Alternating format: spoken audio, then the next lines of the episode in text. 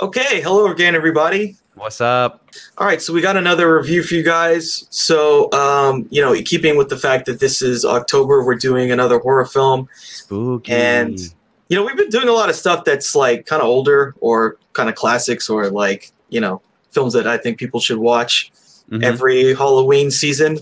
Uh, and this is a new film from uh, sort of newish director, Mhm. um, the son of a very famous director. So this is a film from Brandon Cronenberg, the son of David Cronenberg. yup. Um, and you know, in a, in a sort of like like you know we talked about Mandy, and so like that guy is the son of another director, right?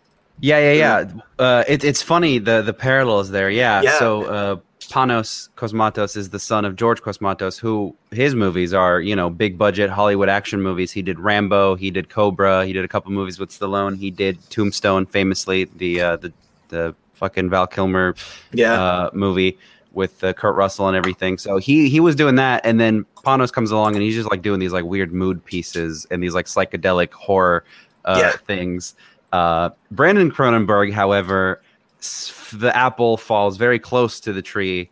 Uh, he's he's following very much in Daddy's footsteps. Uh, which is great because uh, David Cronenberg is one of my favorite filmmakers, and he's one of the ones that I did the deep dive on a couple years ago. I watched all of his films, all of his student films, like everything, everything. I read every, all the interviews, so like I'm really well versed in Cronenberg, and it's interesting to see what like I, the son is basically just doing the the same thing, which is cool. absolutely. It, it's like right off, right. It's just another tangent off of what David Cronenberg does. It's it's it's exactly the same genre, the same feel, the same tone. It's really Some of the same themes, yeah. It's like if his movies that he was making in the early '70s or whatever were being made today, basically. Like he's in that stage, you know, before he got really interested in like characters and like personal stuff. You know, when he's just doing the just the straight kind of like, what if you know. uh a bunch of people get infested by a bunch of worms and they make them want to fuck each other. Like it's just a concept thing. And this is very much like a concept piece, I think. Uh, Possessor, uncut. Yeah, yeah. So they, I guess the distributors changed the title. It was called Possessor. Now it's Possessor Uncut. I guess to. what? to- Why do you think about that? I, I think it's dumb, but I, I, I think you it's know, dumb too. it, it, but it's yeah, it's like uncut. What? Like you didn't change anything. Okay, whatever. Um, I, I don't know why they did it, but it, I don't think it really matters. Like the film sort of stands on its own. oh, for Why- sure. Yeah, I just it's weird because like it's not like Possessor, comma or like colon uncut or whatever. It's just Possessor uncut. So it's like you're thinking, is that part of the title? It's like I think they're just trying to say like we didn't like we were cool enough that we didn't have to cut anything out of this movie. This is like the original, you know, because there's some stuff in this movie that like you know you show it to the MPAA, they're like, no, no, no, no, no, no, no, you can't have that in there.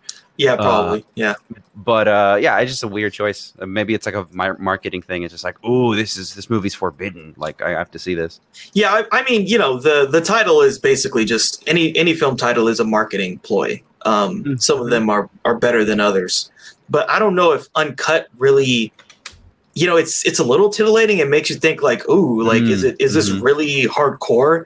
This Yeah, is so yeah, yeah. hardcore that I, you know, I have to see it. That that's the only thing that Yeah, probably. I I get from changing the title to that.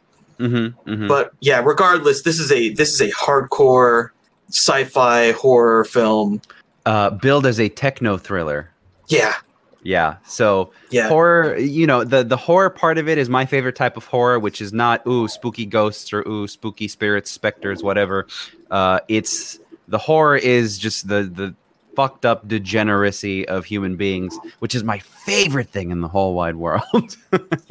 yeah. We we you know, yeah. The the the characters here, especially the ones doing the the possessing, as as it were, are kind of devoid um, of of anything.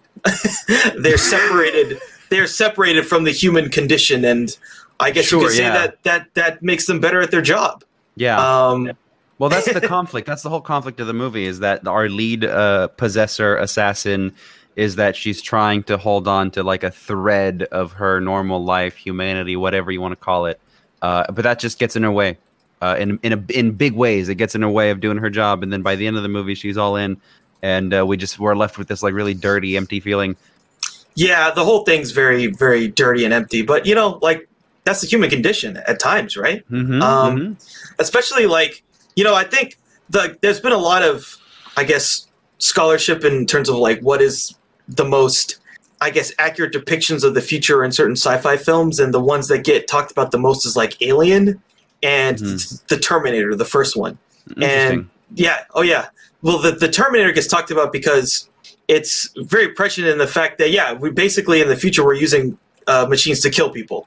And and that and and seeing the future as that is pretty much where we're at which is kind of sad. Yeah, we're definitely do- we've been doing that. yeah but it's it's it's super accurate. And you know alien is talked about because like you know that's it's it's sort of a an interesting representation of what happens when a human being interacts with another life form that is ah, is yes. you know i guess parasitic in a way and it's like you know yeah i mean that that's that's that When that you- is a the strong case of what could happen is that it just sees us as a conduit to create more of whatever the the other species is That's funny. Yeah, I, I I didn't think about it that way at all. I would I was thinking more along the lines of Blade Runner of just like you know tent cities and massive disparity in Yeah. wealth and things like that, and sending Yeah. the uh, android and non-humans to do the bitch work on like other colonies or Yeah. whatever. That makes more sense to me. When you said alien, I was just thinking truckers in space. I was like, is that where we're headed? yeah truckers but also like yeah you you see No, some some virus on on mars and then it it infects you and then I'm down for that. yeah Bring it, bring it on, dude. Bring the symbiotes down. Yeah. this this is definitely in the Terminator kind of like uh, how do human beings find ways to kill each other to make Sure. profit? But here's Right. what I love about this, and uh, this is a Cronenberg thing in general. I didn't. Uh, so Brandon Cronenberg has, I think, one or two other movies out. Mhm. Um, I haven't seen his other films, but what I like, it's it's like very much within the family. This this theme of like it's it's body horror, right? It's just Yeah. like the the humans are hacking themselves to do like it's not machines that are doing these things. You know, like the Terminator. We're not programming something else. We're programming other human beings to do this and human beings are you know complicated and miserable and gross and there's a lot of fluids and things like that and they love to get in on that it's just like if we were to hack a machine it's like circuitry and electricity and whatever. If we were to hack a human being it's brains. And then with brains comes all of this like visceral kind of uh, visual image stuff. Uh, and that's what i like about this. It opens up with uh, this woman inserting like a needle in her in her brain essentially. And uh, it's like this really kind of retro futuristic uh, videodrome kind of like dial radio dial thing and she's dialing it up and she's crying with these like wires in her head and right off the bat i was just like i'm, I'm at the right movie yeah, the opening is very visceral. Like like you said, there's that immediate body body horror of seeing someone stick someone in something in their head, exactly uh, and it's like whoa, okay. And then yeah, you can tell something's off, but you don't know what it is at first. You're like, uh, okay, this is weird, but I'll see where it's going. Mhm. and it's this woman. This woman goes in. She's at a bar or whatever. She's in the bathroom. She gets out of the bathroom, and then she uh, sees this guy, and she just immediately stabs him in the throat. Uh, Yeah. So we so so we just get we get right. We get the putting the thing in your head and then stabbing someone in the throat multiple times. but the stabbing is is vicious. The stabbing is almost robotic. Like the stabbing goes on. This is part of the uncut you know nature of the film is just uh any other film that would have been concerned with just telling the story you know like this happens and this happens and this happens i feel like would have just cut away after a few stabs and this just goes on for like a full minute of just stabbing and blood Yeah. spatter and just on and on Mhm. and on. And you're just like what the fuck Yeah, she gets him a good like four or five times in the throat, and it's like, bleh, bleh, bleh. and it's just yeah, flowing everywhere and there's Yeah, like a yeah, giant pool. And then the cops show up right? And she's supposed to kill herself. She pulls out a gun and she's supposed to kill herself. And you're thinking like oh this is you know some kind of a political hit or something. I don't know.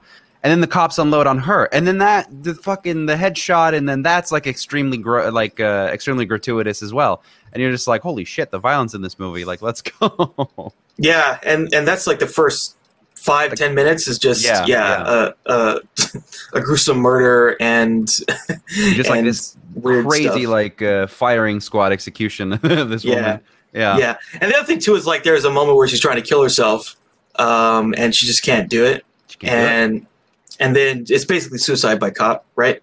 Yeah, yeah. Um, So you gotta you gotta do you gotta do what you gotta do. You gotta get out. yeah.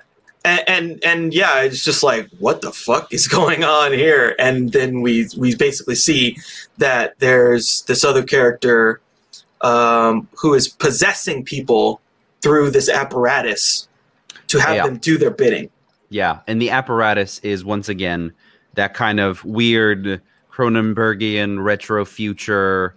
Uh, it's just got like a bizarre look to it. It looks like a like something a you know a dentist would have in the 80s or something. Like it's just like it's not very techy. It's not very clean. It's just got these like weird you know rounded edges to it. It's like it's really bizarre. It's a really bizarre like looking thing, and it kind of puts you like it just gives you this like off feeling of like it's just not quite what you would expect from like a you know clean sci-fi.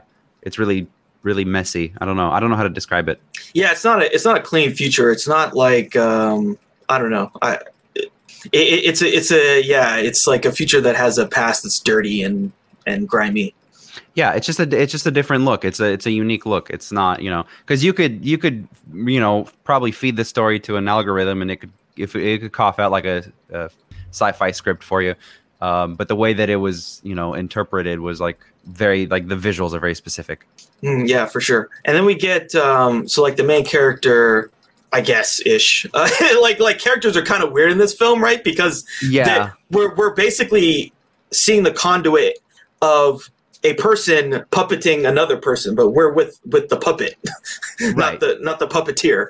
yeah, yeah, yeah, yeah. So the I guess the main character, um, is, is Voss for sure. yeah, is Tasia Voss. Um, and wh- what was the name of the actress again? I forget. You oh, like her my yeah, my secret, not so secret Hollywood crush, Andrea Riseborough. Yeah, She was uh, she was Mandy and Mandy and uh, a lot of other really interesting roles. She just like does weird shit, which which I guess I'm attracted to. There's there's a lot of people. Um, I forget who the who the guy who basically plays the uh, the lead is, but he's another guy. Uh, Christopher Abbott, I think is his Christopher name. Abbott. Yeah, yeah, Yeah, he plays Colin Tate. He's another guy. I saw him in this film. I think he did it. It was like 2018 or something like that. It's called like Piercing. Very weird film. Just like it was him and Mia Wasikowska, and like his character just goes around trying to find prostitutes, and he wants to kill them, and he, he's going, but he's going through this weird robotic stuff about like how to interact with people. It's kind of similar to this. It's like how do I interact with this this prostitute so that I can kill them? And then like it's it's a very weird film. Uh, another weird horror film. Uh, so like yeah, this is like a film full of people that like you know They, they into, just like they're into this weird shit. And speaking of people who are into this stuff, uh, Jennifer Jason Lee is in this. Yeah. it's just yeah you know just an absolute jack of all trades, but really specifically is into these like you know mind fuck horror movies. And uh, she has worked with Daddy Cronenberg in the past, so I'm sure there was a little bit of yeah you know uh, synergy there in terms of getting her in this movie. Yeah. The, I mean, I, there's there's a certain number of actors. I think I think uh, what's his name is in this category as well. Um, uh, Robert Pattinson, who they just kind of say Yeah. yes to certain types of people. Yeah, yeah, you know, exactly. and then they're like, okay, how can I create some crazy character out of uh, whatever Like, scenario. I'm put in? Yeah, Yeah, yeah, exactly, he's, exactly. he's just like, yeah, I'm gonna say yes. Oh, you did this? Yeah, I'll say yes. Yeah. And I feel like these people, they're like, yeah, I'll say yes, and I'll just like do my thing, and I'll I'll put in the work. mm-hmm, mm-hmm. Um, yeah, so it's yeah, this is a really interesting film. So like, so she did this hit, and then basically find out that this company does hits through this technology for some someone hires them and yeah, they say kill this person and so they they then possess another person to do the hit so that Yeah. no one really knows you know which is happened. uh it's almost it's almost really interesting in like a John Wick kind of the continental way of like the the stuff that's happening in the movie is less interesting than the world itself, right? Is like you've got this shadowy contract agency that is, you know, contracted by the highest bidder to do like all these corporate hits or whatever. Um and they do that by kind of they have like this intelligence team presumably and they find somebody who's like in or close to in but they have something in their past that like makes them seem like they would do something like this and then they just kind of manipulate that person. They possess them and manipulate their like circumstances to make it seem like oh you know he just snapped you know and he, he killed uh, he killed the leader of the this or that.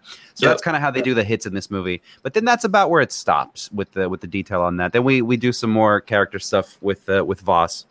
Yeah yeah. So she's like basically she has a level of humanity that's sort of preventing her from being able to do her job I guess you yeah, could say. it's it's it's funny because like after the after you understand that all the you know fifteen bajillion stabbings in the beginning of the movie was actually being controlled by her, and then you see her go uh, to try. She goes to see her ex husband and her child. She has like a young boy.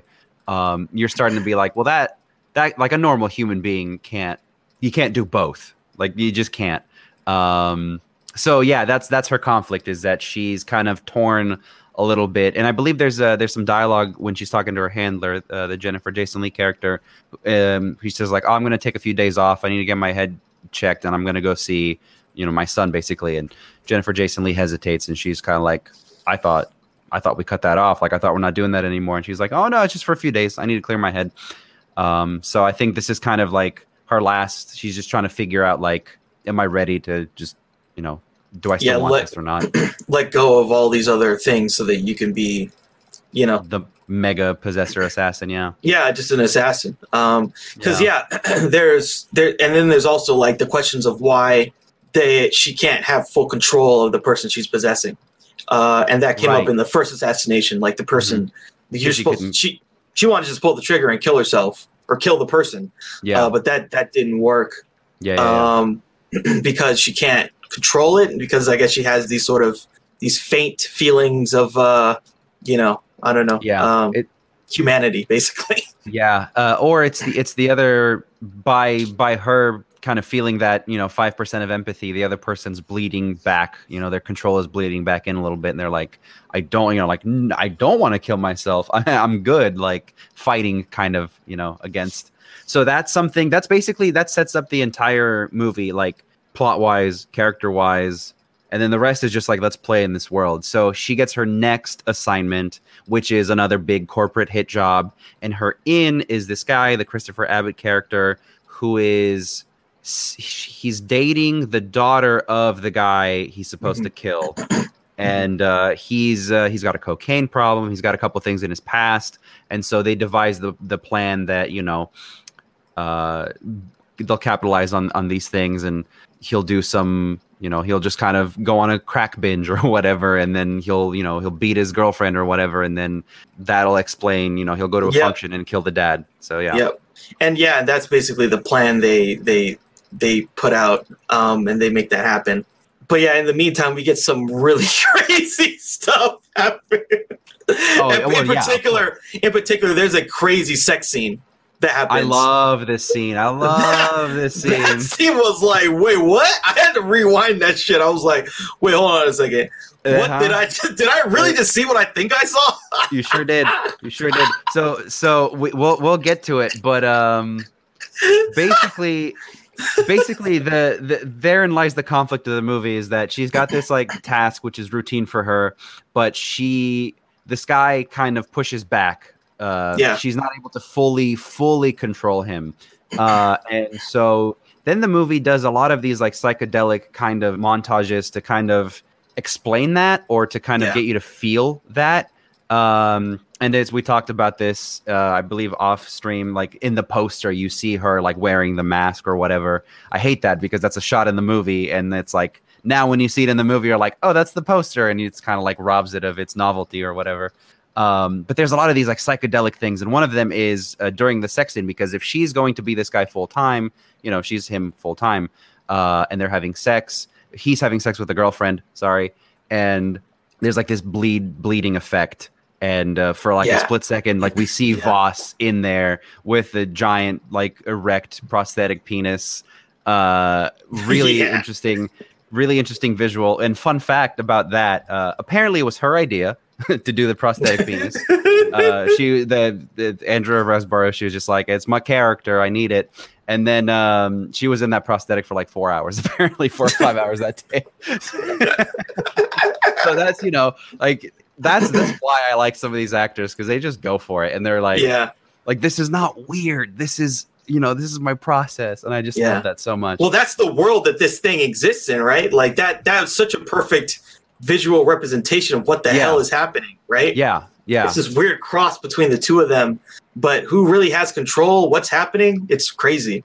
and you get the sense that maybe this time more than any other time this is probably like the biggest kind of back and forth she's ever experienced with somebody fighting actively trying to take control back of their life. You know, Yeah, because she's totally. very confused by it. Yeah, and it's it's a it's an interesting performance thing because like Christopher Abbott plays both, right?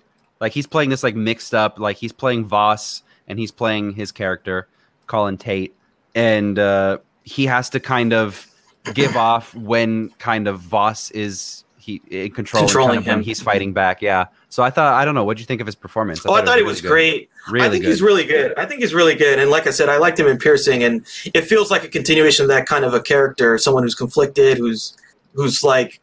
But yeah, this is like on a whole different level because you know there's so much stuff. You're playing another person controlling you, then you're Yeah. playing the the conflict. So there's like yourself, and then there's another self, and then there's a conflicted self. So he's doing all that at once. And I thought he handled it really well because it never really feels like unbelievable. It feels like, yeah, I can tell, you know, I can tell between the different personas and they all feel unique and it all I'm all sold on all of it. So yeah, I thought he did really good because it's really it's really about him. He has to sell Mm-hmm. Yeah. this this thing in this He film. does. Yeah, they they do a lot in the first act to build up kind of the whole concept and to build up her. Like, I, she only she really only has that one scene with her family to kind of get her. So sh- that that's kind of you know that's important too. That like she has to sell all of that in basically like two or three scenes, uh, and then the rest of the movie is just him, uh, and she's just stuck in a machine essentially. Um, but he does a lot of like physical stuff too. Like that first scene, I like the shot where uh, she wakes up as him, and it's like I believe it's like. um the camera's like on its side, like seeing him as he wakes up, and then he's like it turns over, and then it just like really kind of tracks back for a long time, and he's just like he's kind of like a zombie. He's like shuffling. He's like, like not fully in control of all of his you know uh, his body basically, and that was really interesting. Like there's a lot you can do with just acting that kind of get your gets your point Yes. across instead of you know like it just reminded me of that. It's like it's a low budget movie, but I think nothing is wasted in this movie. I feel like uh, because of the budget or whatever. Like there's no extraneous kind of like ah we have to make it to the 88 minute mark or whatever.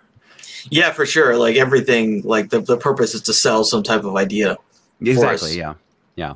Yeah, yeah, and yeah. Again, I thought his acting was really good. Um, because that's that's not easy. Like the task that was given to him No. Yeah. Absolutely. in the meat of this movie, and it's just like, how do you sell all these ideas, these crazy ideas that are going on in this character's head all the time? Um, yeah. Right. and that was his task. And yeah, I thought he did a good job of it. What did you think of the? Uh, so we see uh, kind of what his day job is. The idea is that the the girlfriend's yeah, yeah. dad, he- the girlfriend's dad is the the you know the president of the company or the owner of the company, and uh, as as kind of like a like a slight fuck you. You know, she was asking her dad like give him a, you know give my boyfriend a job. And he's like okay sure but he doesn't really like the boyfriend because you know he thinks he's a burnout. Uh, so he gives him the like lowest kind of bitch entry level job in this corporation. And it's this really really strange like again it's got that like 70s f- 80s like retro future thing where he puts on these vr goggles which look bizarre. And Yeah. inside the vr goggles he's on a laptop so then you're thinking why can't they just be on their laptops? And they're basically hacking into everybody's webcam on the planet looking at like what types of drapes they have. And it's it's basically it's i think it's supposed to be a comment on like you know data collection like what facebook does. Like facebook is listening to this right now most likely and then i'll get an ad for like prosthetic dicks or whatever after this review because they heard me Yeah, talking yeah, about it. yeah, yeah, yeah. so it's like it's like uh, the physical representation of like just people doing that job day to day and how like dehumanizing it is i think. But i thought like visually those goggles and the whole idea was like interesting. The whole yeah the whole thing it, it's um yeah so this year i've i've like as a part of like the i guess the sci-fi part of our our i don't know if you want to call it network or whatever uh, i've reviewed uh scanners and videodrome. Mhm. and yeah there, there's part some parts of this that kind of remind me of videodrome like the, the when he actually puts on the videodrome like apparatus. That was very similar to this scene like that apparatus was kind of Mhm. like what he's living in in this job. Yeah. Yeah exactly. It's like that and the uh, the possessor machine itself again gave me that like 80s pure cronenbergian like something's not right technology you know? Like the body is part of this technology kind of a thing. Um yeah totally. That yeah the whole scene with the job was really really interesting. Uh and then again there's more conflict of like who's in control right um Mhm. when we're getting this kind of weird world building of like like you know, just again, it's like technology and and these these companies are doing these weird. It's just weird, right? It's just weird, and like to be fair, like they don't spend too much time on it, but it gets you thinking. It's it's enough to make you think of things like this. It's just like, isn't it weird what like Facebook and Twitter and all these companies are doing? Like they're doing it with robots, sure, but like it, you know, if you just remove the robot element, like it's it's a weird thing. Like they're prying in on all these things. Um, yeah, yeah, I, and you know that that's the that's sort of the the, conf, the the craziness of our time is that like there's so much technology and it has so much power. Um, we're just scratching the surface on how how much bad basically can be Yeah. done with that power. oh, Um, of course. in the next you know 50 years will be basically more data than the last 2000 years put together Yeah, yeah, yeah. which, which is maniacally crazy um it's, and it's it's it's like uh, Doctor Evil levels of insane, you know. yeah and and it's stuff like this right it's someone they you you pressed okay on an app and so then they have access to your your microphone and your webcam and they're gonna i don't know do whatever Yeah, You know? and, and and a row of people in like fucking VR goggles are going through your through all of that data to pick out like no matter what was going on in your apartment that day. They're trying to figure out like my goal today is to look at drapes. Tomorrow we'll look at your bed sheets. You know, it's Yeah, like really yeah. bizarre. yeah yeah yeah look at your computer oh you have an you have an apple therefore we're gonna tell you to buy this product Mm-hmm. Mm-hmm. Yeah. Yeah. I, I just thought it was really interesting to like again remove the robot from that and then just like add the human because I think that's what this movie does a lot. Like this movie is basically you know like you could have an AI or like a robot possess people for assassinations, but it's a human being instead, and that Yes. again it gets complicated and it gets messy, yeah and and that's what it, that's what I like about that. Um, Yeah, we, we should talk about the scene now, like with the when he actually basically does the assassination, when they do the assassination. How cool that is. That's so fucking cool. So first of all, he go they go to this he whatever, he gets his way into this function with his girlfriend to where like all the big shots are, all the big wigs, and we get to see who her dad is and her who her dad is, and her dad is none other than Sean Bean. He's Mr. fucking- Sean Bean, Mr. Dies and everything. He, he got roped into this somehow. uh, but again, perfect- he like seemed- like the perfect person for this. Like, oh, he's getting assassinated. Of course, of course, of course, of course, and he sells it like he doesn't even. I feel like he didn't even have to act. You know, he's just he's just that guy. He's got that like big wig, corporate, big dick energy. Um, there's this. There's a great scene when um, the guy shows up at his house and he's drunk and he's just kind of like he's not even scared that this guy's in his house. He's just like like fuck off, you know, like please. Yeah, yeah, yeah. It's like, oh, you're back. You're back again. Jesus. Yeah. So bas- basically, he starts some shit at this function with the dad to kind of s- sow that seed of like to make the hit believable of like there's animosity between the dad and this uh, the boyfriend character, so that the next time that she she he goes to see him, you know, they're gonna kill him, and then it's gonna be believable. But uh, on the way out, we'll talk about the assassination itself. But of course, on the way out, she can't pull the trigger, and then the scene or the the movie just goes on for a bit longer. But um, yeah, the assassination. Where do you want to start? Well, we should talk about how brutal it was, right? Okay, And sure. like what she did, what she what she did it with, right? yeah, it's weird. Like this this character, man. It's just like you want to. You see, you know, you see her family, you see her kid a lot, and then you see her stabbing dudes, and like so it's a it's a fire poker, right? So Yes. She knocks him over the head with the fire poker, whatever, no big deal. Now, the one thing, the only thing that gave this is a very graphic scene, but the only thing that gave me solace is that Sean Bean's character was like off his ass drunk, right? So I was just like, maybe, maybe that's like less awful. Yeah, it didn't But hurt. It, it only hurt a little bit less. Yeah, Mm. or something. Yeah. But it's terrible. It's scary too because prior to him showing up, uh, Sean Bean is talking to his daughter, right? And they're Mhm. basically talking about how this guy's a piece of shit, and you know it's okay. You know we make mistakes, whatever. I'll take care of you. So the daughter goes upstairs to go to bed or whatever, and then the guy shows up and they have a little conversation, and so he hits him with the fire poker, and then he just. so he does he does he stab him in the in, does he like poke him in the face a bunch of times before he goes for the mouth? I believe there's like a there's like kind of an over the top shot, and it's just the stabbing in the throat, and and then we start to see more intense like so he he in the face. basically Yeah, I'm looking at it right now. He basically just like he beats him with it. So he, Yeah, he, yeah, he he's, beats he's him. beating. He, it- is not like it's not like oh I hit you three times. It's like fifteen hits on this guy. Just beat the shit out of him. It's it's like Passion of the Christ. So Yeah. he, he he beats this guy into submission basically, and he's just like writhing on the ground. And then he goes straight for the mouth with the fire poker. He goes directly in the guy's mouth, and there's a great like the audio mixing and the blood and everything. You can hear the teeth crunching. Like you see the teeth. You see a Well, you shot see of, too, of, yeah. of the thing hitting his teeth, and then like sort of torquing, yeah, and then he- you he- see he like turns it. basically teeth come out of Mhm. whatever the the gum is supposed to be, and you get this sound of like gums and teeth crunching. Mhm. It, it is like it is wow. and so and so while he's doing that he's basically like think about us like squeezing an orange you know? He's Yeah. doing that to this guy's mouth.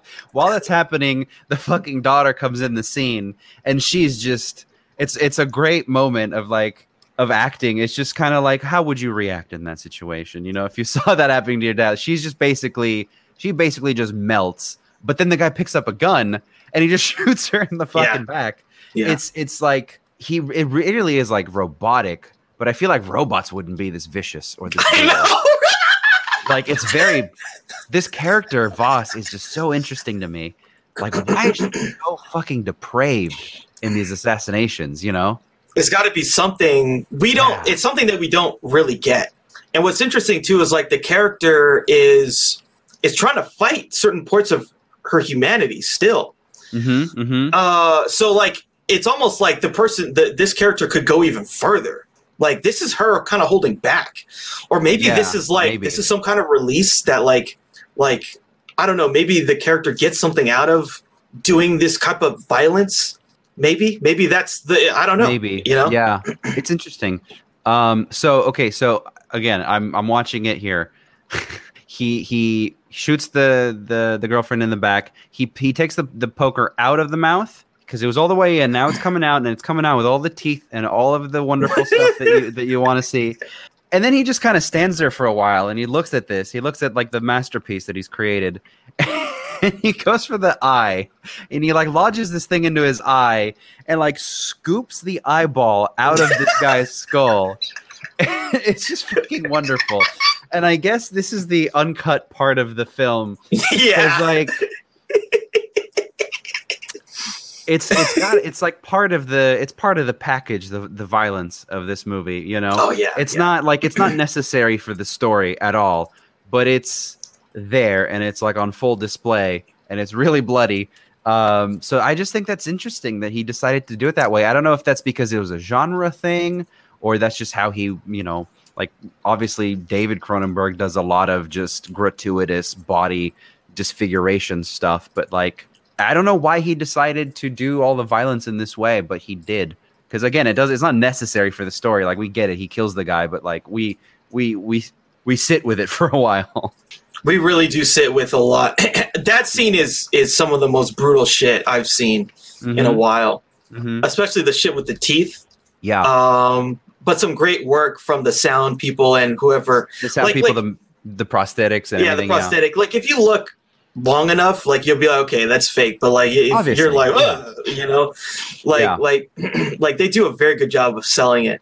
Uh, Yeah. And that's that's the type of there's something about like when it there's when you personalize some like that type of violence, you know, when it's not just like the the fucking cartoony.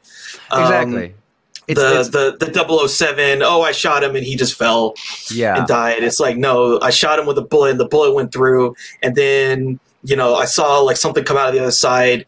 It, it, it makes it it makes it feel so much more visceral to like see someone's teeth getting or Right. get their eyeball getting pulled out of their socket. yeah it's not pretty it's not like um it's not like a plot point you know and then he kills him it's like the point of it is to make you kind of see how dehumanizing this this whole thing is uh and i think yeah you know in that sense it totally works and then of course after that he goes and he hunts down the the girlfriend and he finishes her off too Yeah, uh, and then he's supposed to and then he's supposed to have his out sorry there's like a beam of light on my face yeah. uh, he's supposed to go kill himself and what do you know can't do it and then the movie goes on for like another i don't know third act i guess um, for like another 30 minutes or so. Mhm.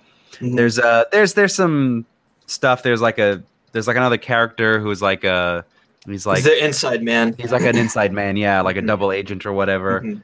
Yeah. Um, but ultimately, we end up at the the guy ends up having enough control of his own body and figuring out what's going on. And there's a there, again the, the psychedelic scenes of like he's looking in the mirror and he sees her, and sh- you know they see each other. They're wearing the masks, all this cool shit.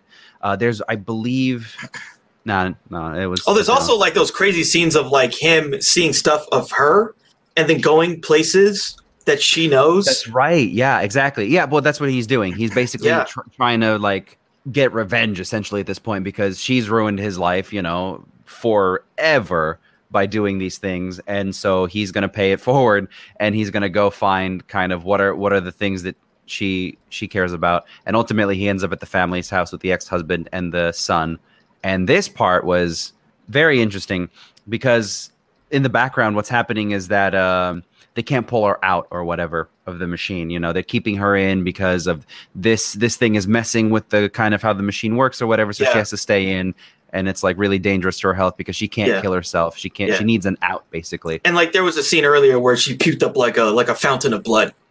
yes oh my god that was Yeah, so like, funny yeah. yeah, it was Yeah, just yeah, like yeah, a huge yeah. amount of blood. And so yeah, there's no like like the the, the apparatus is not working properly. Mhm, mhm. uh, and so she's in danger. Yeah, but yeah, it was yeah again more like like the amount of blood was just in that scene where she puked up the blood. It was like wow. I know it's great. that was one of the things. Like when we got to the when he kills Sean Bean, you know, with the teeth and everything. That's when I was just like, I I made the right choice. I came out to the right movie. This satisfies my blood ru- my bloodlust. I went to see uh, I went to see this movie in theaters. and there were three other guys in the movie theater. And yeah, they were they were really silent the whole time, but I think they had a really good time because they, they yeah, came out of it. They It's, seemed it's an interesting time. I mean, if you you know, there's just so much in this film, um, and yeah, if you have if you like if you like this kind of horror stuff, like he gives you a lot of it. You know, He gives you a lot of it. Yeah, yeah, yeah. Yeah. And um, maybe maybe I don't want to spoil the the ending if anyone there's because this is a new movie. So if anybody out there wants to see it, like I, I I recommend it. It's a little bit of a slow burn in the kind of the beginning of the second act when we're kind of figuring out you know how much she possesses this guy, kind of what her powers are, what his powers are against her. Um, but once we get to the killings, like we you're you're you're, you're in it, you know. So it's I definitely recommend it in that way. It's it's coming out on video or on Blu-ray in like two months or a month. Uh, Yeah. So I would I would say check it out. Uh, but the ending of this is is like a twist ending. I think it's uh I mean it is a, a twist little, a little bit. Yeah, but is. ultimately, yeah, ultimately, you know, Vos figures out her whole family issues and she's able to commit one way or the other. We'll put it that way. yeah, yeah. It, it yeah, it's an interesting film. It's it's uh, solved. sure. Yeah, it, it's solved. The- Her problem is solved for her basically by way of her, you know, already being in this position in the first place. Like she did it to herself, kind of a thing. Mhm. So, I mean, this is this is not a fairy tale world. Let's just put it that way. mm-mm. You know, Mhm. this ain't some Disney shit. which is great. Which is what I love it. I'm just so fucking thrilled that you know we can have this. Uh, so yeah, Yeah. I mean, Brandon Cronenberg. We'll see what he does next. We'll see Mhm. if he continues to do if he continues Yeah. to do like Cronenberg style films to really make that kind of family name a household name, literally. yeah. I was wondering, like, so the guy, so he's like 40, and this is like the second feature film he's made. Is he So, that yeah, old? Yeah. Oh, Well, I thought he was in his 30s or something. he was born in 1980. Uh, so, yeah. I mean, yeah, I mean, 40, uh, it's not old, I Oh, it's say. not old at all. No, no, no, no, no. Yeah. no. I, I mean, trust me, dude. I'm, I'm out here slumming it, and then uh, the only thing that's keeping me going is that Ridley Scott didn't direct until he was 40 years old. Sorry, Yeah. feature. Uh, he directed thousands of Television. commercials, Yeah, and commercials. but uh, whatever. You know, he didn't make a movie until he was 40. So there's hope Yeah. for us all. Yeah, yeah. and I feel like this is like, he had, I, I, I was looking at his IMDb, he had like basically one other feature film credit, uh, Antiviral in 2012. The rest have been Mm, either short films or video, stuff like that. Um, so yeah, I mean, I feel like this is I feel like this is like sort of the beginning of I think so. where where he's gonna go in his career. Yeah. You know, and um, yeah, it's just it's just the the it depends. It all depends. The market is so weird right now. It Uh, is, yeah. Not necessarily for horror movies, because like you know you'll always get like Amazon just picked up those like a pack of like five Blumhouse movies or whatever. So, like, yeah, they did. They did like a four pack. It's like, hey guys, four-pack, it's yeah. October. like these movies are gonna they're gonna continue to get made, but like you know b- back when when David Cronenberg was doing it, there was like um there was upward mobility, right? Like he eventually got to make a movie with 20th Century Fox, and he made a couple movies with Fox actually, and and stuff like that. And here it's like you can probably make Blumhouse movies forever, because you know the studios are really only interested in two or three different types of movies max. But we'll see. I mean, can something can a movie like Possessor uh in like a more sexed up budgeted up version get released by a major studio? I don't think so. There's no way that like something like Naked Lunch could be made today. There's no fucking chance that could come out in theaters. Uh, or I mean, sorry, by a major studio. Like 20th Century Fox put out Naked Lunch, and there's not a fucking. I don't believe for a second that a studio would put that out today. Yeah, I I think that there's there's more stuff that can be out there because of the Amazons and the Netflixes. That's exactly. I think Although- that's where they'll go. Yeah, again, yesterday I I, I did a review with uh, our, a friend of the channel, Alyssa, and we talked about the the remake of Rebecca. Mm-hmm. Uh, I feel like I feel like there is there's sort of a Netflix film Mhm. it's sort of formulaic and they all feel so. kind of the same like they there's their high production value they get these good actors they get a director who's kind of up and coming uh, Yeah. but everything else kind of feels generic it's like yeah it's it's slightly above average but it doesn't do anything yeah. it's not offensive Mhm. you know it's not a, it's not offensive but it's not like you know there's i don't know there it's not like this it's not right you know it's not possessor not- uncut not- where it's yeah, like it's not brutal and violent.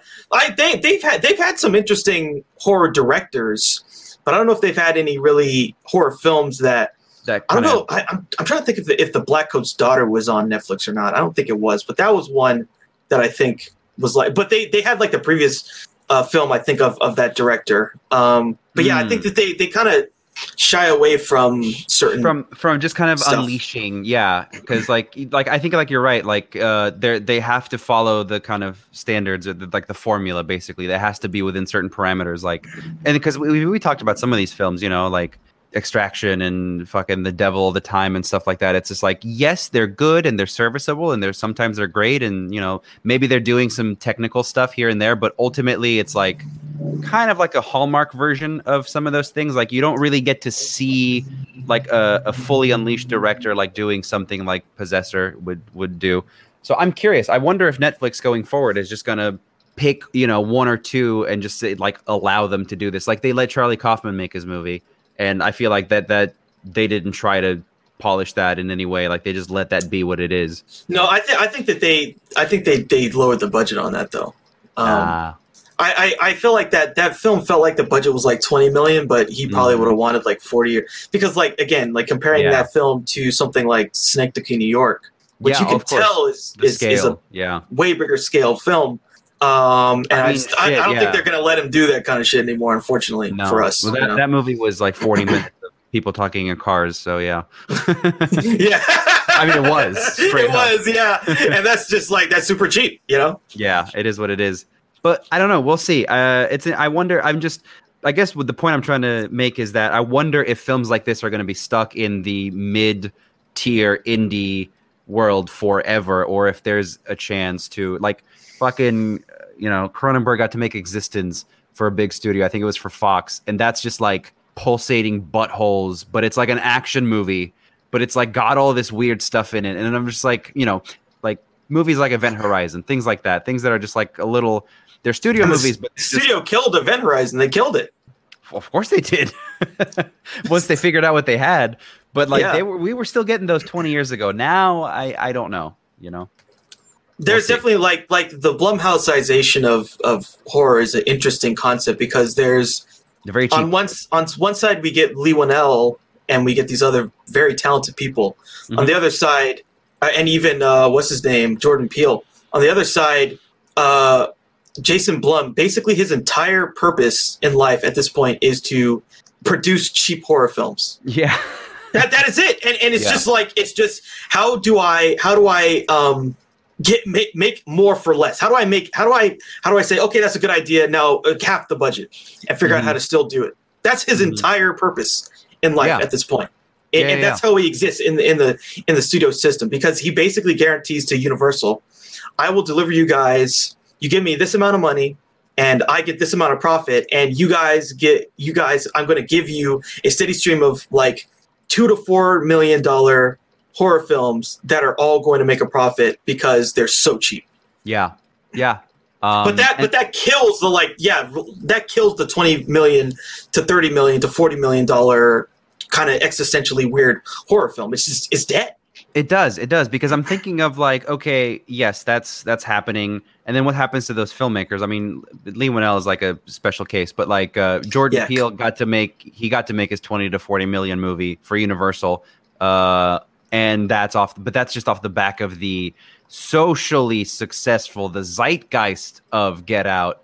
Not necessarily. I mean, the film itself is great, but like it was if it i feel like if it hadn't got, had that buzz you know maybe he would have done another blumhouse movie before he got his 20 40 million dollar movie. Yeah i mean he's he's really in his own category too because us He- was also extremely successful.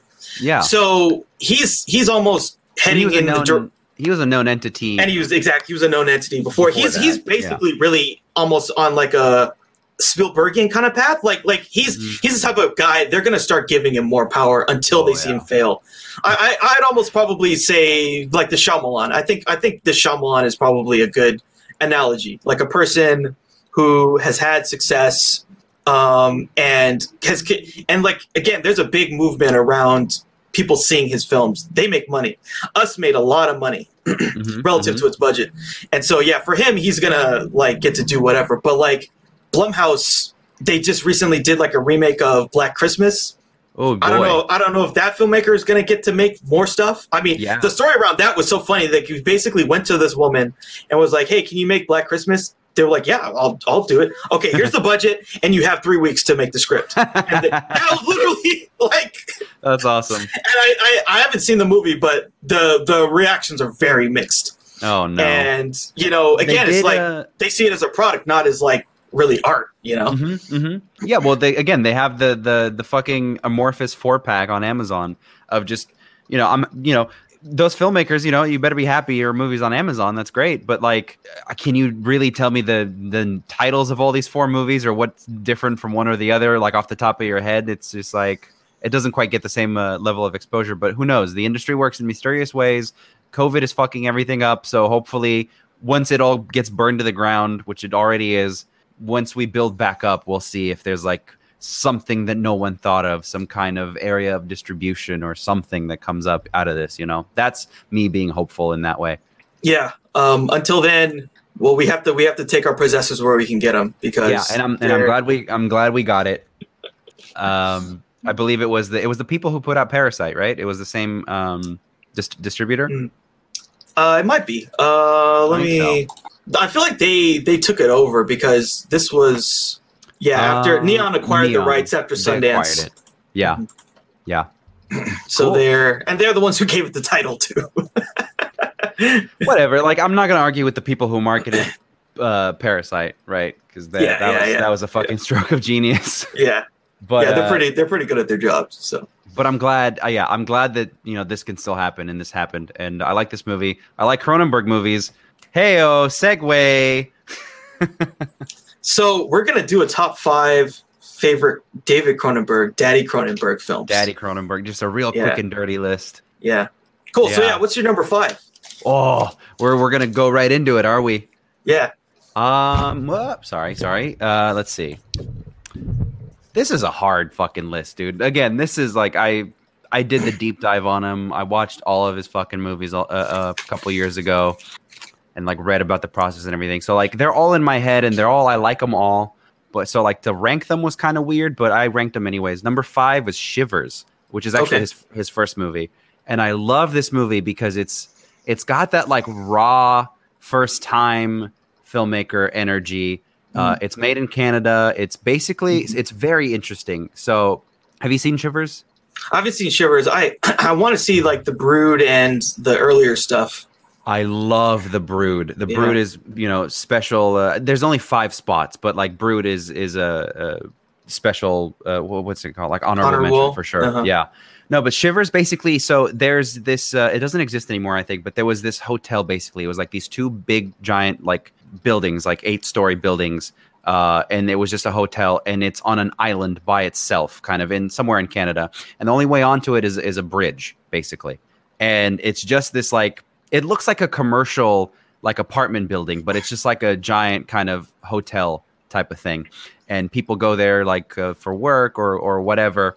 Um, or it's like one of their getaways. So he used that. That's just kind of the premise. And then you're thinking as a as a young burgeoning horror filmmaker, you're like, I got those, you know, commercial buildings. They're only the only way to get here is a bridge. Oh, I wonder. So it's about basically these parasites, these like leech worm. Honestly, they look like dicks. They're like these dick looking things that like uh, they kind of crawl around and they go in your mouth and you basically it's it's like a virus and it makes you sex crazed mm-hmm. and basically once the the shivers once they get in you all you want to do is fuck someone or make out with someone or do something sexual with someone to pass it on usually mm. by mouth or however. And there's a lot of really cool stuff like there's a there's a classic it's like one of those classic horror type scenes where there's a woman taking a bath and it's the 70s right? Everyone's just fucking naked all the time. There's this woman taking a bath and in the water through the drain uh, one of the leech penis monsters comes out and it's like crawling up and she's like spread out in the bathtub and you're like oh my god. And it's like got all these like shocking imagery stuff but it's got that like raw energy of just like I'm making this horror movie, and it's like a weird concept. So basically, they're sex zombies. Everybody yeah. gets taken over in this hotel, and it's weird. And it gets weird because there's children, and the children get it too. And there's old people. There's a scene with like an old man and a little girl, and they both get it. And you're like, ah. And uh, it's it's tastefully done. Don't worry, it's not like depraved or anything. But it's just like it put you know it puts you in these situations mentally, and you're just yeah. like, this is this is so fucking weird. Well, it's just like going there, right? It like goes, and that's yeah. what I love. Yeah, it goes there exactly. Um, and there's a lot of really cool, inventive, like um, prosthetics and practical effects and stuff like that. And all the all the shivers, all the little worms are like obviously animatronics and things, and they make them like vibrate around and stuff. it's it's really visceral, uh, but it's just got that energy of just like going for it, and it puts you in these like really interesting scenarios. Uh, and that's pretty much it. That's I had to put Shivers on the top five because I watched it multiple times. Yeah. I showed it to a friend of mine, and who's like doesn't watch old movies or anything. And it's it's a low budget '70s movie, but like it's got some interesting ideas. And my friend really liked it. He thought it was really silly. Yeah, interesting. So, yeah. yeah, he he's got such an interesting career, right? When you think about like what he was doing at first and then where he is at yeah. the end of it. But but like strangely, there's a through line to it. Mm-hmm. Yeah. Mm-hmm. Yeah. So for me, my number five um, is going to be a history of violence. Hell and yeah. so yeah, he did some cool stuff with Viggo. You'll you'll see another Viggo film on here. Um, yeah, I really I really like this film. Uh, it's it's definitely like I feel like there's there's there's basically sort of two types of things that he's sort of done on a on a certain level, at least the stuff I've seen, where there's like the sci-fi horror, weird body horror, crazy stuff that messes with your mind, makes you think like what the hell's going on. Uh, and then he sort of did like a dangerous method, history of violence, and these other kind of films um, that are a bit more dramatic. Um, but again, there's still scenes where there's like some violence that you get the Cronenberg level of violence. Exactly. He's not he's not gonna just like do a scene and where someone ki- gets killed and yeah. just be oh they die. It's like no they they die and yeah, bo- body horror means yeah there are bodies that are being horrifically you know yeah you're, you're seeing it. So the body horror ascends all genres, and exactly. this is sort of like a drama. And Viggo's this guy who's got a past he's trying to run away from uh, and he's got this new family. And then there's like William Hurt and some other actors that are playing these gangsters that are trying uh, to catch Ed up Harris, to him. I believe yeah, is Harris. one of them. It's so great in that movie. The great Ed, Ed Harris. Harris. Yeah, yeah, yeah, He's always he's always something. Mm-hmm. Um, and yeah, I just thought the acting was great and the story is fun and interesting. And like once Viggo like starts to go off, like it's like fuck yeah, dude. it's like uh, it's like you're they're, they're you're scratching because I the, the way they present it is that like it's they're moving to a new place or whatever. This guy's got a past or whatever. We don't really know if he has a past. And then like he he he kills someone, right? Uh, that's like he he does like a good thing. He does a then, good deed, but he does act of viciously. violence. Yeah, that act of violence kind of like brings in these people, and you're scratching, scratching, scratching at the surface of this guy's past until you know you get to the point where it's just like all out there, all you know. It's it's a great time. Yeah, yeah. So that that that was one I really liked, and, and again, like Viggo is such an interesting actor. Mm-hmm. Um, he, you know, he always like again. I feel like these guys, the Cronenbergs, they attract these type of people who act for the sake of acting. Yes. Uh, this guy Viggo lives to act and Mm-hmm. nothing else. Um, he he doesn't do a role for money or for fame or for any of this other crap. He's out there to act because he's an artist. That's why he does it, and he likes to like go there. it's so interesting these guys that are like hyper successful you know and they've got these big budget movies and franchises under their belts like it's it's a rare type of thing to have like an a-lister who will do movies like this and i really appreciate that i appreciate the viggos and the you know mcconaughey's and the robert pattinsons and all, all these people yeah, Robert Robert is Robert Pattinson is blazing a trail. That's for yeah sure. well, he's he's Um, doing yeah exactly Yeah, Viggo is the Viggo is also like the consummate anti A-lister, I think too. because yeah he's the type of guy like I remember like right after he did the Lord of the Rings, the biggest movie he did after that was like this this movie where he's like a horse. He said hidalgo right Yeah, he did Hidalgo. dude i watched the then I- out of hidalgo Yeah. and he probably did that movie because they're like, "Oh, here's the horse you're going to work with." And he loved the horse. Basically, I bet you that was half of, half of the reason. I, I Uh, think I- that just happened to be a Disney movie, though, didn't it? Yeah, it just happened to be a Disney movie, but like he probably like met the guy who trained the horse and he like loved the He horse. got really into horses. yeah. No, what he really did, like he he said he bought the horse that he worked with on the Lord of the Rings. He said he loved the horse. I love it. Um, yeah, and um, the whole thing, the whole reason that he was even in the Lord of the Rings was a fluke to begin with. mm-hmm, Well, sort of a semi fluke. I mean, they they had Stuart Townsend was going to be uh, Stuart Townsend was going to be was going to be Aragorn, and then and then they they shot like you know ten scenes, and then they were like, "No, this guy sucks," and it's a good choice. unfortunately, basically, and then they Yeah. they they uh you know they brought in our boy Viggo. The rest is history. But yeah, Yeah. Viggo's Viggo. I love Viggo. He's he's a great actor, and um, he's really great in this too. Really great. Love that movie. We'll we'll talk about it again soon. yeah, yeah, yeah. All right, cool. So yeah, what's your what's your uh, number four? Number four. So number five was Shivers, which is kind of his first uh, uh, foray in like uh, sex zombies, you know, horror. There's a lot. So the through line for me for all of his movies is there's the violence, which is just kind of disfiguring the body in any kind of way, shape, or form. And then there's the psychosexual stuff. And I feel like the psychosexual stuff is more what he's into, at least later on he got into it. It's like 60 40 kind of maybe maybe even more than that. Uh, and this this one i think is the perfect in the middle marriage of it. Uh, videodrome is number four for me. Mhm. is it's it's a funny concept if you think about it. They pick up a pirate signal of these snuff films right? And um, i have the the criterion blu-ray of this and there's like all of the b-roll that they shot of the snuff film is on there. It's just like 20 minutes of it of them just shooting that like b-roll. It's horrifying. It's terrifying. I, I don't want to be in that room of them just like shooting because like she, he's just telling her like to scream constantly and they're like you know because they're like whipping him and doing all this crazy shit. Uh crazy that this movie got made.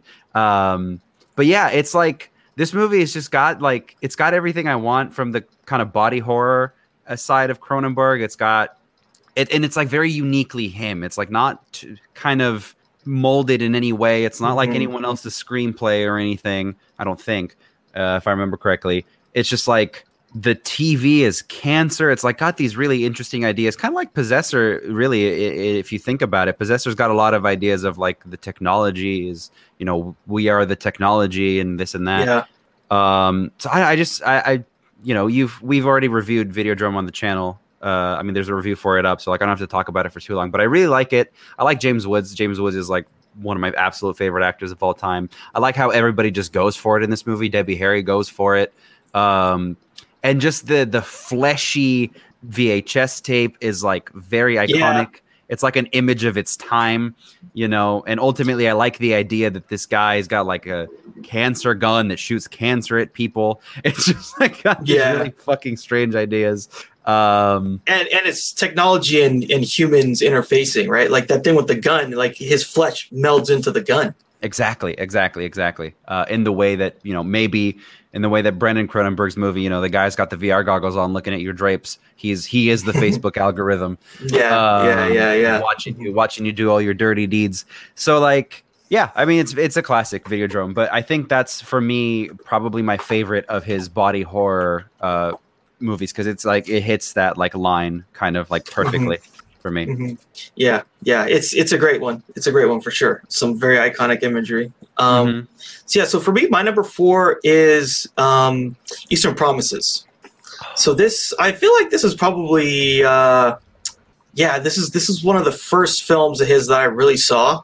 I think. Oh, interesting. Actually, yeah, because I uh, I probably hadn't seen any of his other stuff before when this. I think out. the first one I saw of his was a history of violence. I I just rented it on a whim from Blockbuster, mm-hmm. and then I got really turned on to the again the violence because you see violence in movies like we talked about like James Bond shoots the guy he goes ah but like that movie in particular is just like about the violence and yeah. I was just like this this is an interesting filmmaker and then yeah. I didn't get around to Eastern Promises until later but mm-hmm. uh, go go on.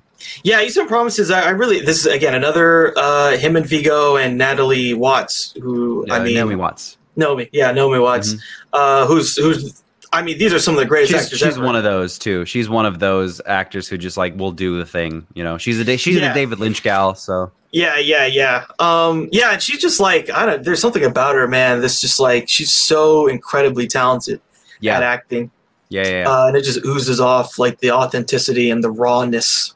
Like it's hard mm-hmm. to get something that raw. Um, mm-hmm. And this is another, again, another one of these violent, gory, bloody. There's a scene where Viggo's naked, killing people in a freaking sauna.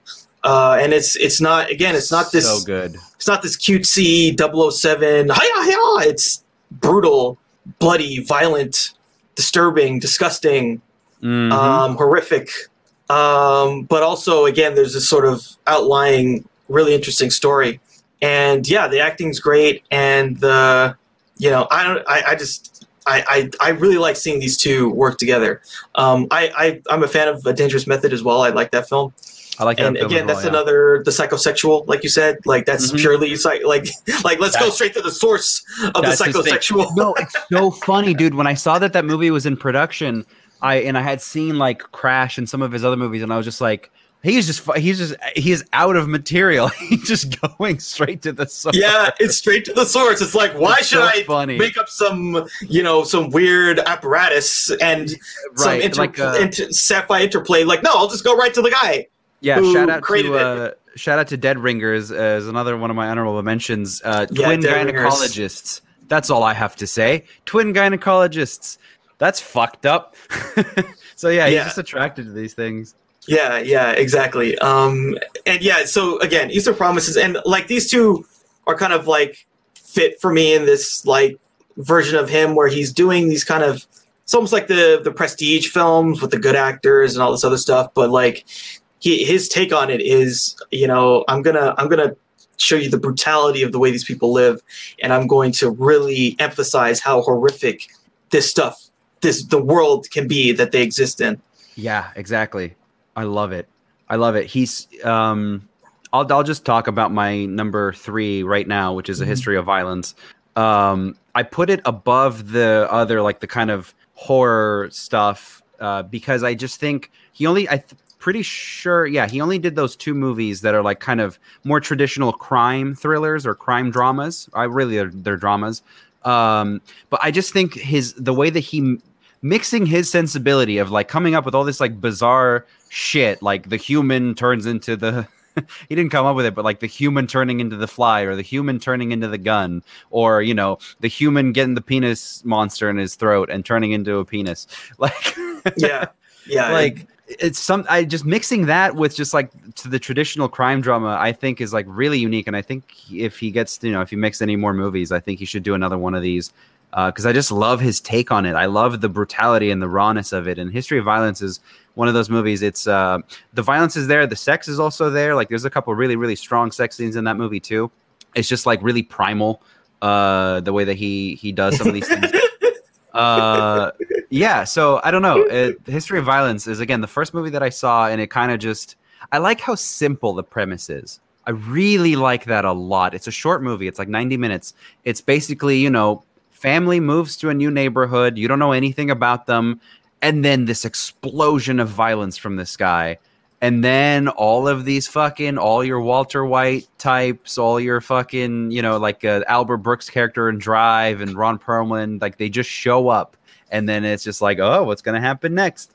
Uh, I like that kind of mystery uh, thriller aspect to it, but it's mixed in like with the content itself is like not squeaky clean in any way. It's really violent and it's really like, and again, the sex is like really raw and stuff. So I really like that about it. Um, so yeah, history of violence number three. Cool. Um, so yeah, so my my number three is gonna be Video Videodrome. That's my number three for me. And so yeah, again, these are some things that I watched this year. We we reviewed it on the channel. Um, and I, I feel like this is really right in his wheelhouse because Yeah, it's all this exactly. weird technology fusing with people and what does that mean? What does that mean for our society? I thought Like, it was really interesting.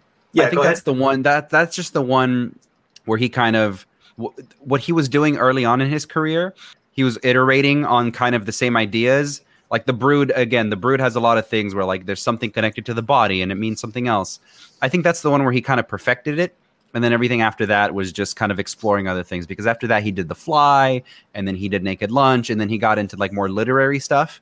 I think Videodrome is like the one kind of that perfects his like his original ideas. So yeah, sorry, go ahead. I just wanted to say that. Mhm. especially when you consider like like even I almost feel like thinking about possessor because like what happens in Videodrome? This guy finds a signal, the signal gets into him. The signal has its own ideology, and then it uses him as an assassin in this this global battle for supremacy of whatever it is. Yeah. Possessor It's just Yeah. people turn a human into an assassin.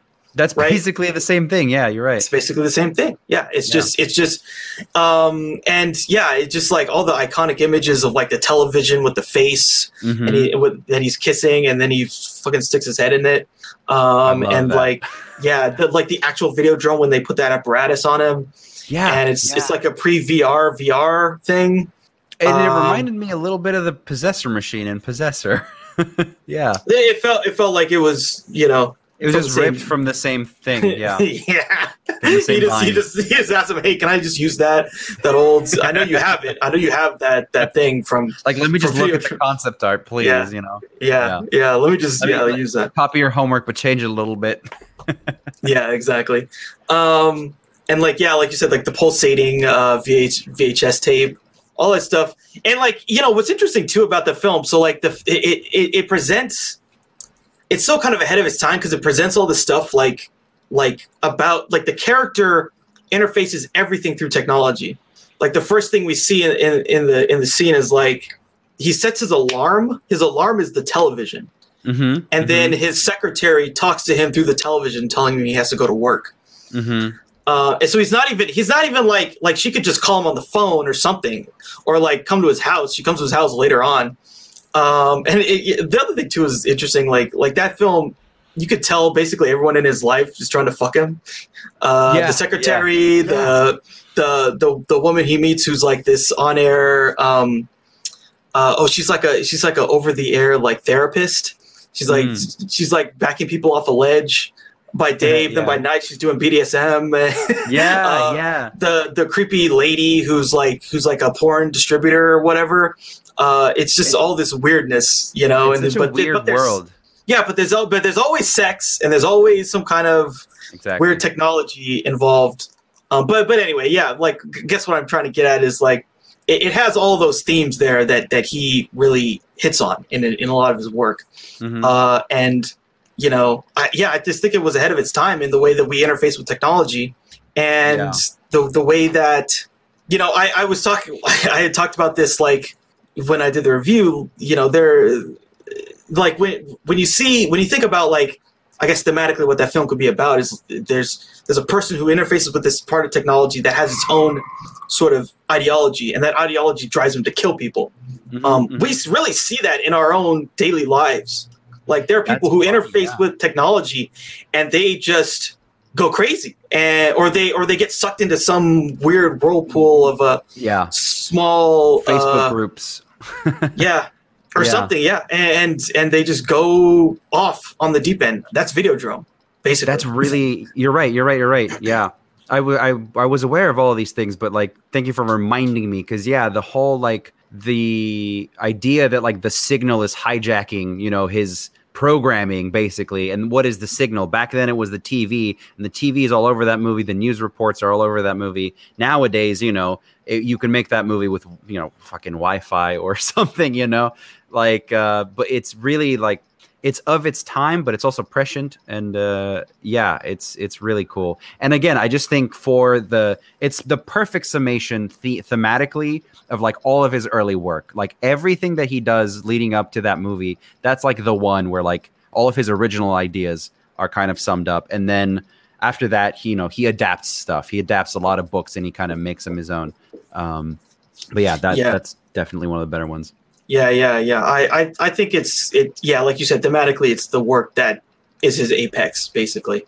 Yeah, I read uh, one of the interviews that I saw with him when I was like doing my deep dive that I really enjoyed was uh, it was like in the I don't I don't think it, if it was for Videodrome I don't remember maybe it would have been from the other movies. They the interviewer asked him he was just like why are you attracted to horror because everything he does up to Videodrome is just horror horror horror horror horror. He's like why do you keep making horror movies? Do you really like horror movies? And he basically says like I don't set out to write horror movies. I sit in front of the typewriter and I write. And then what comes out is horrific shit. And then I make them horror movies. I think he made one racing movie just like for funsies, but like ultimate, like, but it wasn't, uh, you know, that was just something else. But like, I thought that's an interesting thing. Is just like you just write whatever comes to you, and like again, this is just kind of what led up to this point. Was like all of these different ideas, and they're all, you know, they work for horror. So yeah. Um, it, I, I feel like yeah, it's a very prescient movie too. It just it, it really like the social media age and Videodrome feel like companions. absolutely absolutely and if we're not getting you know if we're not getting snuff films via our pirate signals we're getting again the, just the most intense gonzo fucking porn of all time so it's like you can you can literally just play take it from here and put it here and it still works I mean, in terms of snuff, snuff film is like almost I don't know an old concept because now it's like you can go on the internet, you can see people you can beheaded. find that stuff yeah mhm. Yeah, you can see people beheaded. You can Yeah. see people getting shot and killed. Yeah. You can see you can see whatever kind of horrific things you want on the normal internet, let, let alone the dark before web. you exactly before you even take the plunge Before you eat the onion, like you could see all kinds of weird stuff. So yeah and there's not you know anytime anytime whenever you feel like it I mean, and TikTok is its own kind of weird, right?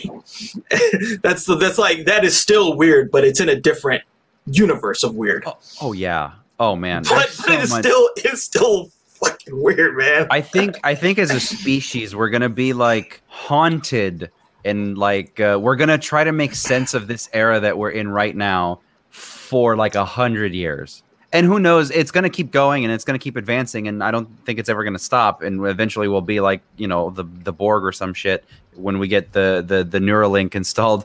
But like the, the like people the way that people have been making movies about you know lords and ladies forever like i think we're going to be making movies about the impacts of social media and programming and just media in general forever like it's just something that we're always going to explore because it's just so weird so weird Yeah, yeah, for sure. Um, okay, so yeah, so we're up to number two now, right? mm-hmm, mm-hmm. Yeah. So what's uh what's your number two film? Ah, my number two film is uh, post after so after Videodrome. You know, he does his he does The Fly and he does Naked Lunch and he adapts a couple other things. He does Dead Ringers, and Butterfly, which I believe is another adaptation as well. And then my number two is Crash, which is another adaptation of a book, but it is done in a Cronenberg way. Uh, Crash is the like if if some of his other movies are like about gro- like you know the head exploding or whatever you know like Yeah. about some of the grossed out body stuff this is this is all of the sex is in this movie. All of his like psychosexual stuff is worked out in this movie by way of this book, and it's about basically. It's really it's it's again it just creates this interesting world. It's about these people who experience car accidents and they can be hurt from it and like permanently uh, altered from from them. You know their bodies are permanently altered by these car crashes. But what it's about is like the sexual energy that these car crashes produce. And it's like basically this like sexaholics anonymous of like all Mm. these people who've been in horrific car accidents and they just want to fuck each other. Like it's like such an interesting concept. Basically and it's about uh, james spader. He's trying to work out he's got problems with his wife right in the bedroom or whatever and he ends up working this out by stumbling upon this club of like damaged physically damaged people who are all like super horned up by by the car accidents and the the physical trauma that they've been in and again it just if some of the other movies work out some of the more uh violent stuff psychological stuff this just works out all of the sex stuff um Mhm. it's very noir in its execution, which is why it's so high up on my list because I love, love, love, love, love noir. Um, there's it's really you know sexy, obviously, but it's like sexy in a dirty way. It's not sexy like it's not one of those like um like a lot of '90s had like a lot of in the '90s there were like those skin flicks, the Oh, like Cinemax Titanic movies. or whatever, like the Titanic uh, sex scene where they're like in a car and it's beautiful and it's the first time. or even yeah or even like red shoe diaries or like things like smut basically like soft corn that was made for for network tv or whatever uh or like for cable back then it's like it's like really dirty because like all these people are really severe like they're mentally damaged as well as they're physically damaged and they're like doing this to themselves it is there's a scene at the end of the movie where uh, they're driving they're going through a car wash and david spader is driving and his best friend who he met in this uh, car sex car club uh thing is like fucking his wife in the back seat and he's like getting turned on by it and it's just like it's it's mentally it just it takes you to all these weird places and i love it i love that about it it's just like uh it's like a psychosexual noir and it got um it got an nc-17 when it was first released and again this was like 20th century fox dude that was making these movies Yeah, this is this. it's wild. So it got an NC seventeen, and then they pared it down to get it an R, and then um, I think they try to pull like a Scarface where they like they kept trimming stuff for the censors, and then like they snuck all the stuff back in at the end when they released the movie because there's an NC seventeen cut of it out there. Uh, and it's fucking great. Like if you're just, but you got to be in the mood for it, obviously. But like, it's a it's a weird psycho sex noir movie, and I really really dig it. Crash. Yeah, that's one I need to see. I've heard a lot about it. Um, I, th- I think I, th- I feel like the joke was like uh, people say, "Oh yeah, I like Crash, like the good Crash, the other Crash." You know, The good, like, Crash, yeah, the good one, not the yeah, exactly, exactly, yeah, yeah, yeah. not, the, not the one from 2005 that everyone was like, "Why? What? What?" You know, Man, and I thought that movie was cool too. That was another one. Of, that was another blockbuster rental for me. I was just like, oh my god, it's got all these actors. I love Matt Dillon. uh," And it's just like, what the fuck is this movie? it's just a mishmash. yeah, it's yeah, a feel yeah. good. It's it's it's basically um like that film is is very much so like uh like La La Land, but it's a different type of that same Sure, story. Sure, yeah. It's, It's, it's, like a, it's it's LA people feeling good about LA. That's what it really is. And, and it just like rips off the format of uh, Traffic too. It's just Yeah. like, what if, or it's not just Traffic that did this. There's a lot of foreign films. Like there's, a, uh, I think uh, Inarritu's films in the '90s were doing this Mhm. as well. Just like, what if multiple storylines but connected? like, wow, amazing. What if racism but like connected? Wow. yeah, yeah, that's basically the movie.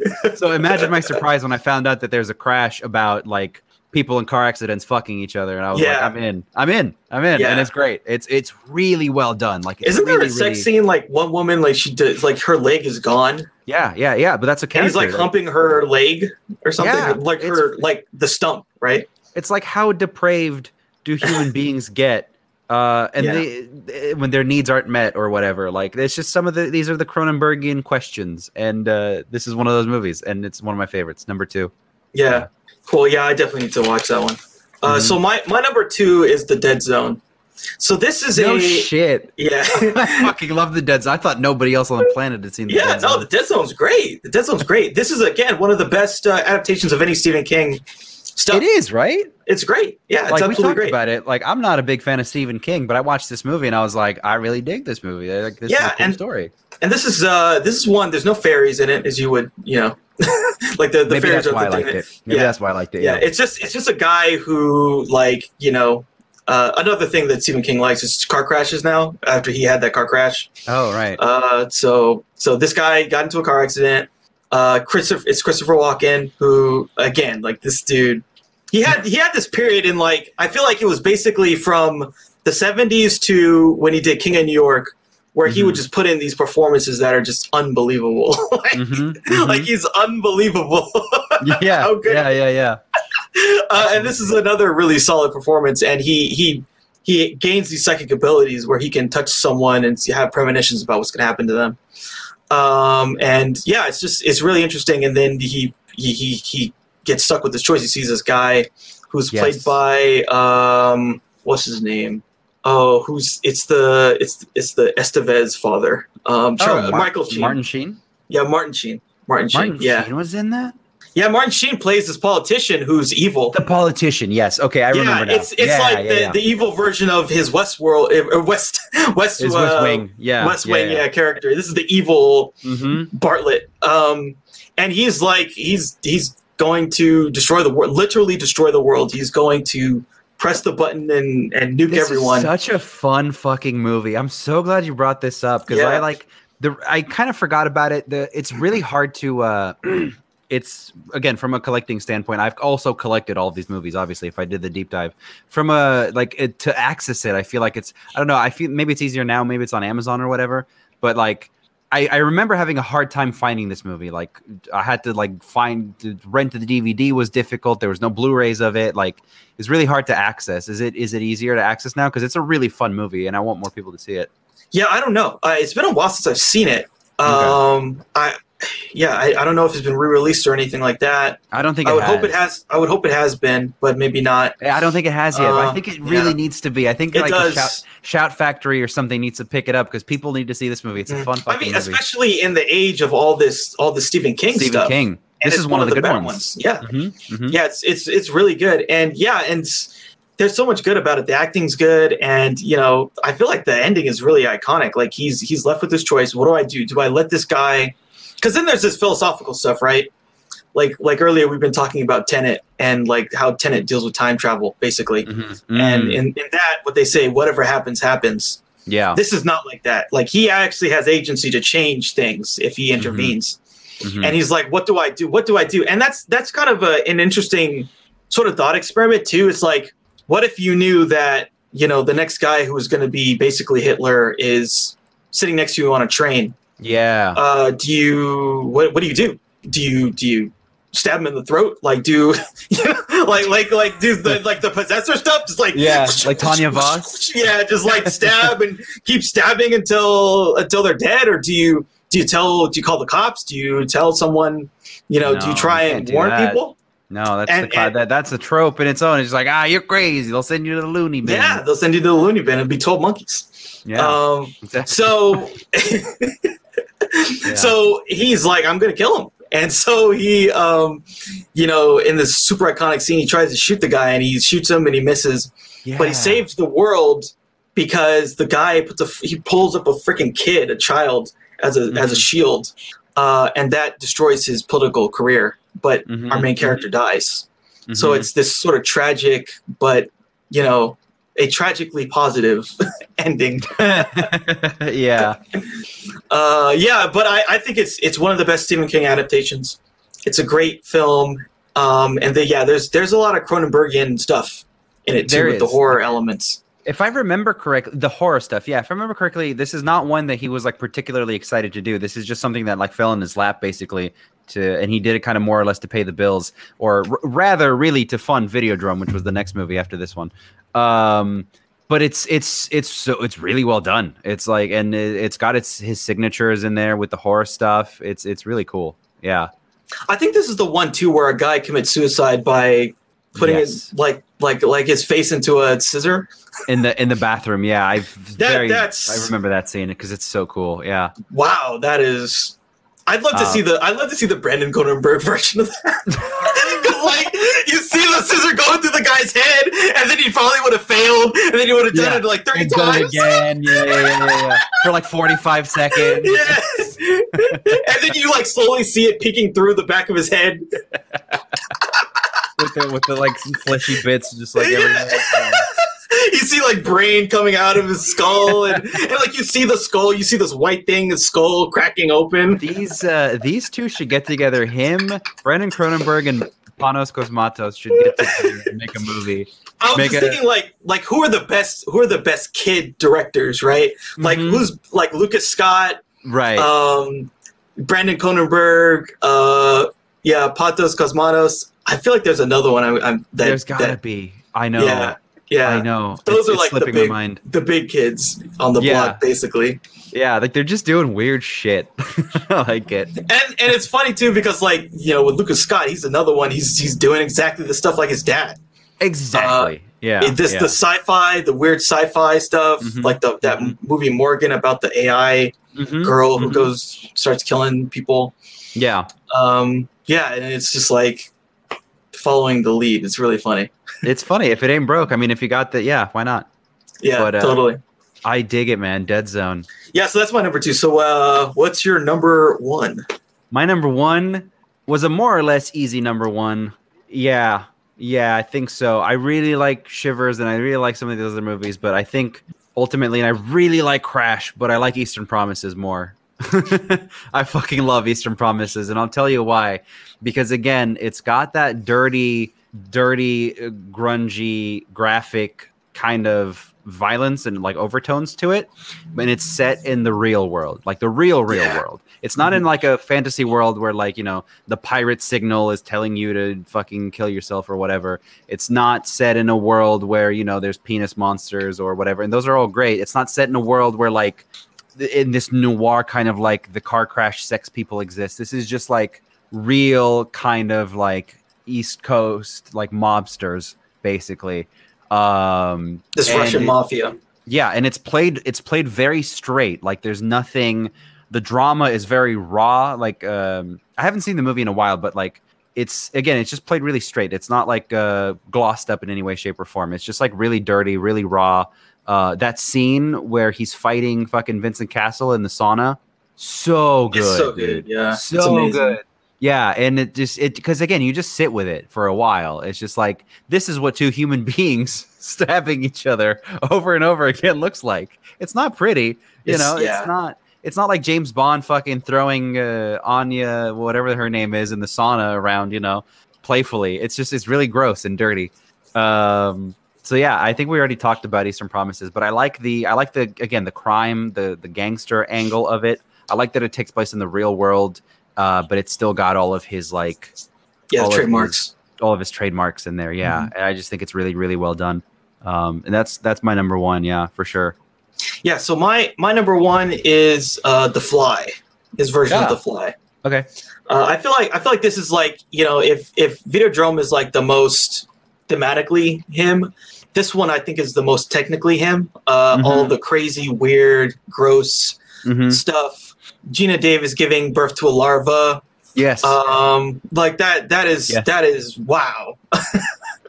like wow, he really did that, and it is yeah, and it's it's it's like the type of stuff that would freak you out, right?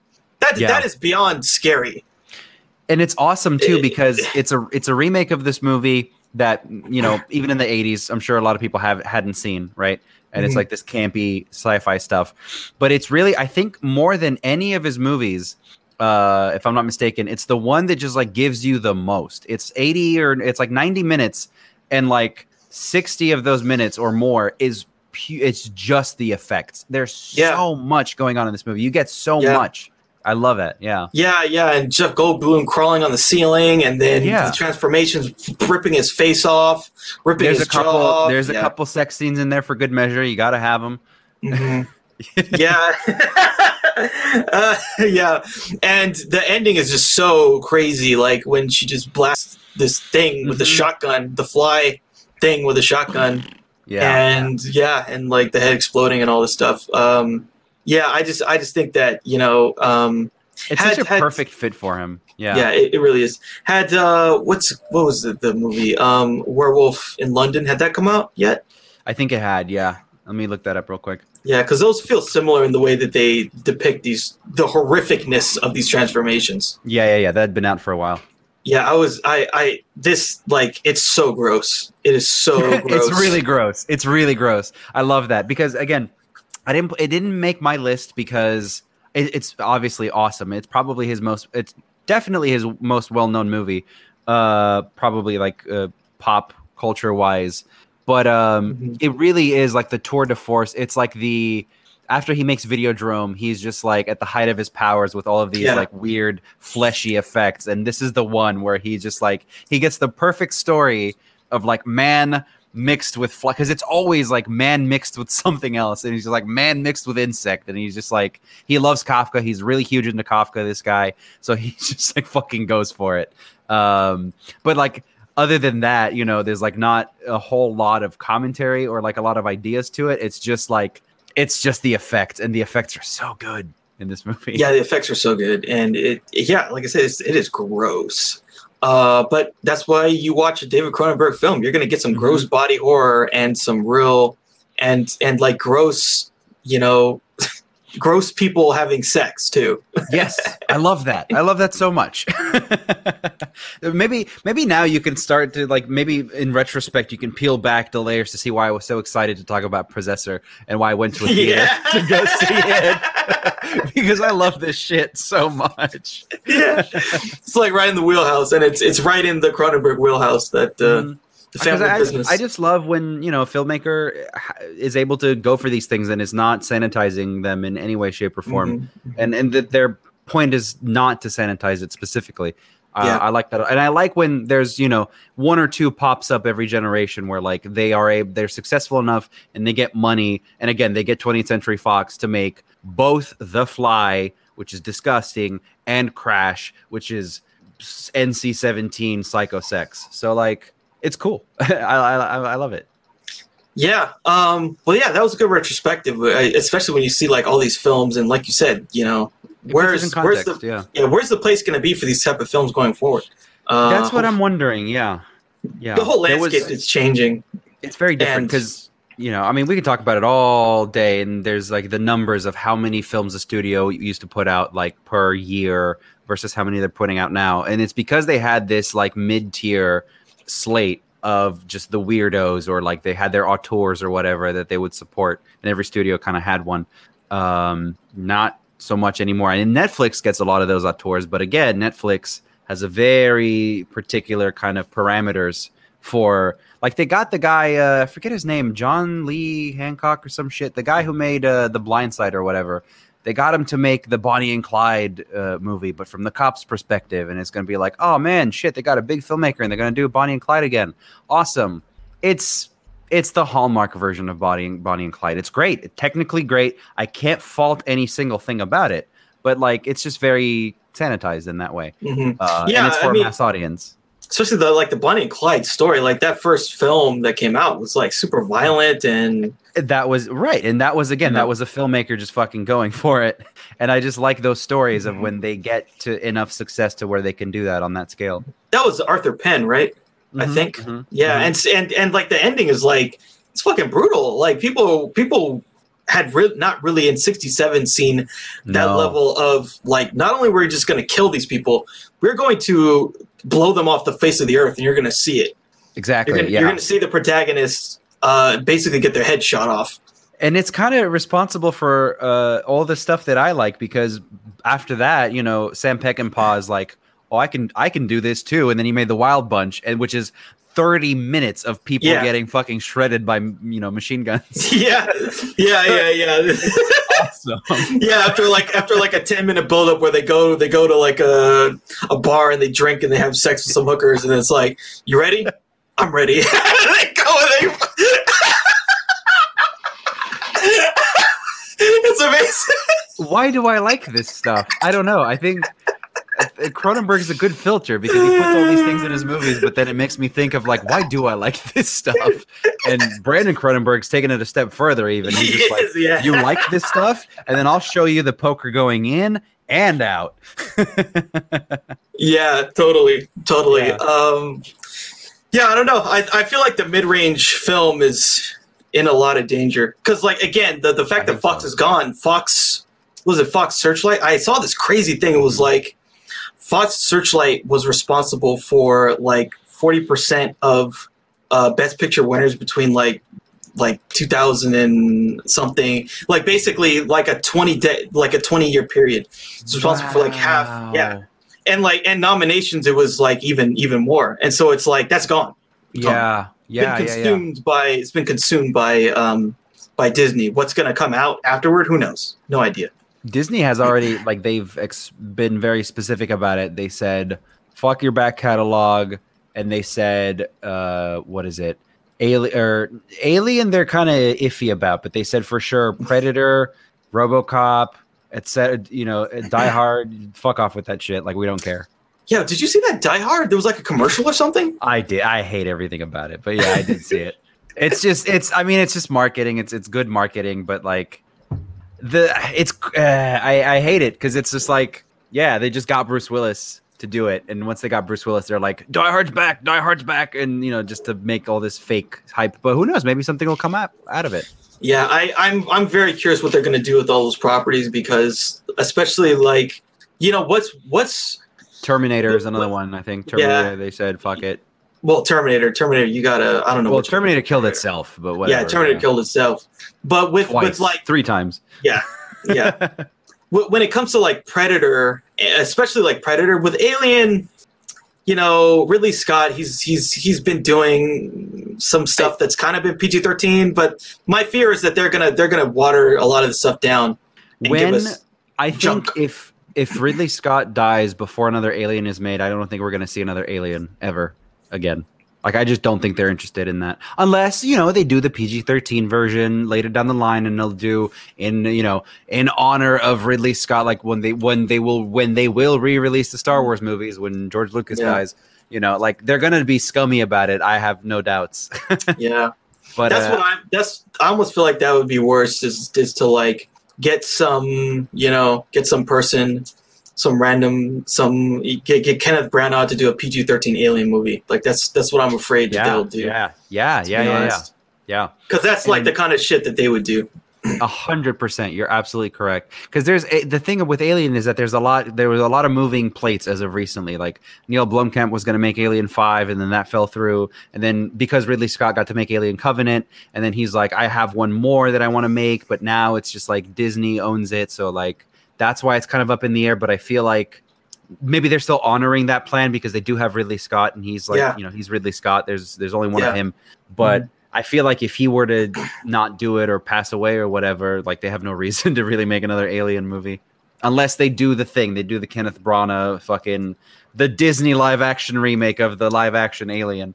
Mhm. yeah they just Yeah. they just do some kind of spin-off or weird thing that's pg-13 The worst they could do is do a different take on it, like you know, Alien in the now or something. I don't know, something stupid like Predator Two, Concrete Jungle. Neat idea, but like I don't know. yeah I, I i've heard a lot of people that like that movie um, I like it. I don't hate it, but just like yeah, i mean definitely danny glover fighting a fucking yeah, predator like that's that's something man It's pretty sweet. And uh, yeah, and uh, fucking Gary Busey, it's pretty sweet. Yeah, it's pretty sweet. Yeah, Yeah, yeah, yeah. All right, well, we should probably wrap up. Um, yeah, thanks a lot, everybody. So that's our review for Possessor and our top five of Mr. David Cronenberg. yeah, our kind of a Films. Cronen, Cronenberg deep, uh, deep, Deep lore, dive. deep dive. Yeah. hmm Yeah, so I think next week we're gonna do Pan's Labyrinth, Yes. another Ooh. another great horror director.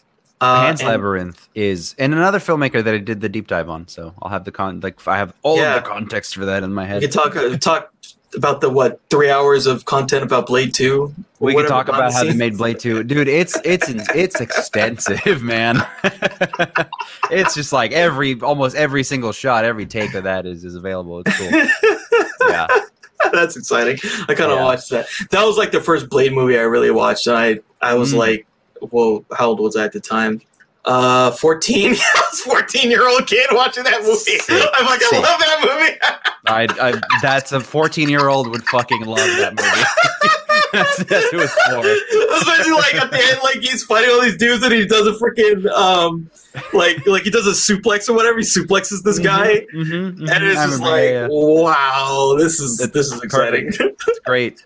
Yeah. yeah, cool. So yeah, next week that we'll we'll talk about we'll talk about that. Um, we'll talk about Fair- fairies that I love. fairies done my way, which is, you know, the realistic, fucked up, depraved way. Again, Rumpelstiltskin ate kids.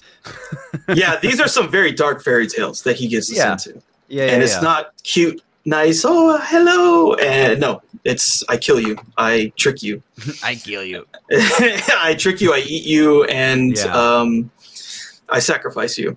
It's great. This- Bring on the the rituals. yeah. All right. So that'll be for next week, and uh, then after that, I think we'll we'll have to. I think after that, we're gonna have to go back to the lists. We're gonna have to do Oh, okay. because the year's ending. We're gonna have to do our top 100 of all time list and get started on it. Yeah, we're doing it. We gotta do it, man. But there's so many movies I haven't seen. Oh, we gotta do it, man. Shit. Okay. Yeah, I feel like every list is just it's just um, a reflection of its time, and lists change over time. 100%. Change is 100. good. You ask me in a year, the Cronenberg list is going to be shuffled for sure. Yeah. Yeah. change is good. I believe change is good, and when it comes to lists. Mhm. So yeah, I think that'll be our next thing. We'll do it in blocks. We'll do like a Mhm. twenty. We'll do like a ten film block. That's cool. Uh, wow. That's going to be exciting. yeah. Wow. Okay. All right, so yeah, that's what you guys got to look forward to from us. And uh, until then, uh, catch you later. Take care. Yes. See ya.